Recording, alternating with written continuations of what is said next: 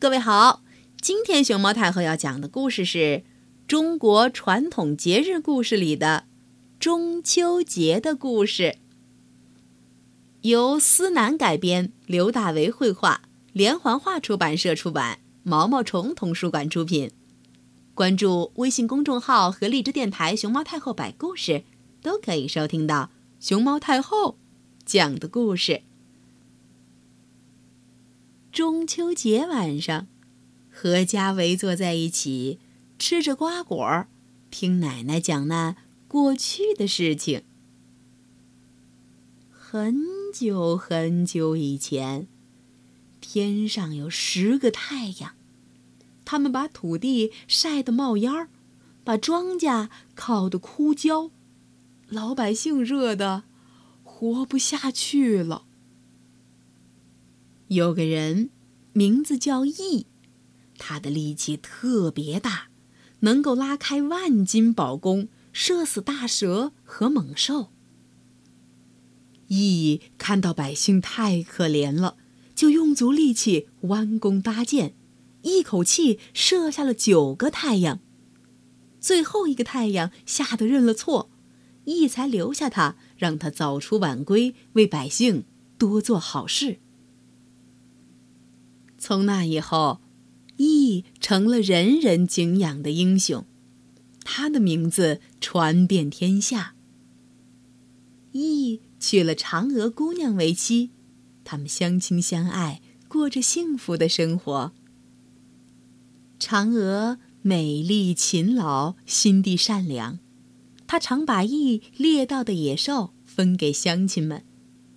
有一天，羿上山打猎，遇到一位道士，道士对羿说：“你为百姓除害立下了功劳，我送你一包神药，要是吃上半包，就会长生不老；要是全都吃下去，就会成仙升天。”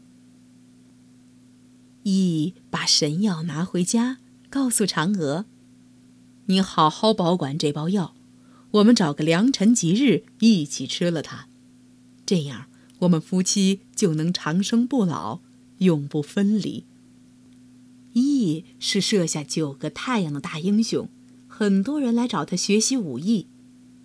他的徒弟里有一个叫庞蒙的人，这是个坏家伙。庞蒙知道羿的家里藏着神药，他暗暗打着坏主意。这一年的八月十五，羿带着徒弟们出去打猎。傍晚，庞蒙一个人偷偷溜回来，闯进羿的家里，逼着嫦娥交出神药。嫦娥大声呼救，可是羿打猎还没回来，周围也没有别的人家。嫦娥急了，心想：绝不能让无耻的庞蒙抢到神药。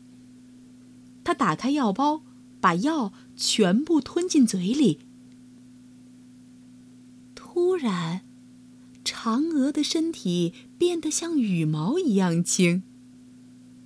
当当当当，她不由自主地飞出窗口，向天空飞去。天空无边无际，可怜的嫦娥呀！不知飞向何方，在月亮上也许能看到自己的亲人吧。慢慢的，嫦娥飞向月亮，从此住在广寒宫里。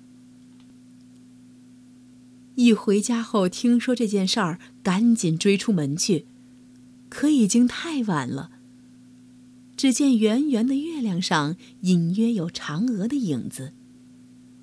乡亲们安慰他说：“嫦娥还会回来的，对对，还会回来的，等等吧，等等她，等等她。”第二年八月十五，羿拿出嫦娥爱吃的水果，还做了圆圆的月饼，盼望嫦娥回家。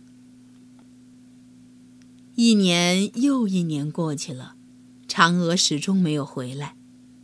慢慢的，大家都按照羿的习惯，每到八月十五就准备月饼、水果，祭拜月亮。农历八月是秋天中间的一个月，十五日又是这个月中间的头一天，所以八月十五就叫中秋节。每到中秋节，一家人都要团聚，所以中秋节也叫团圆节。小朋友，你知道吗？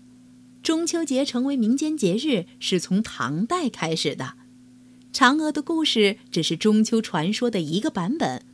还有人说呀，唐明皇曾在八月十五的夜晚梦游月宫，得到仙女传授的仙乐，并把它带回人间。这个故事也十分优美动人。到了宋代，中秋节已经十分兴盛，也开始重视家人团圆。苏轼的水调歌头千古传颂，明月几时有，把酒问青天，不知天上宫阙，今夕是何年。人有悲欢离合，月有阴晴圆缺，此事古难全。但愿人长久，千里共婵娟。明清时期，老百姓中已经流行中秋拜月的仪式。老北京有一种特殊的工艺品，兔儿爷，也在中秋这一天上市。人形兔脸，武将打扮，身披金盔金甲，大红战袍，有的背上还插着伞盖，有的手拿大刀，有的骑着各种各样的动物，有的嘴上或胳膊上还有提线，可以动弹。除了兔儿爷，还有兔儿奶奶，他们都是泥制彩绘的，非常精细，既是神像，又是孩子们喜爱的玩具。广西毛南族还有射月亮的活动，月亮升起的时候，在凉台上摆一张八仙桌，桌边捆一根削尖了头的竹竿，上面插着一个柚子，柚子上还插着三炷香，让柚子和香都对着月亮，就是射月亮。许多少数民族在中秋节这天庆丰收，祭祀农耕之神，吃新米。其中不少民族还要特别厚待狗，因为传说人类得罪了天神，失去谷种之后，是狗把谷种要了回来，才让人们不至于饿死。中秋是收获的季节，除了尝新粮、吃晚熟瓜果这些应时活动外，唐宋时候有桂圆、莲子和藕粉等制成的玩月羹。南方人常在中秋吃桂花、鲈鱼、吃芋头、柚子、吃螃蟹、鸭子等等。金风阵阵的晚上，吃着这些美味儿，看着头顶圆圆的月亮，不由得要感叹，嗯，多么美好的生活呀！小朋友，你感受到美好的生活了吗？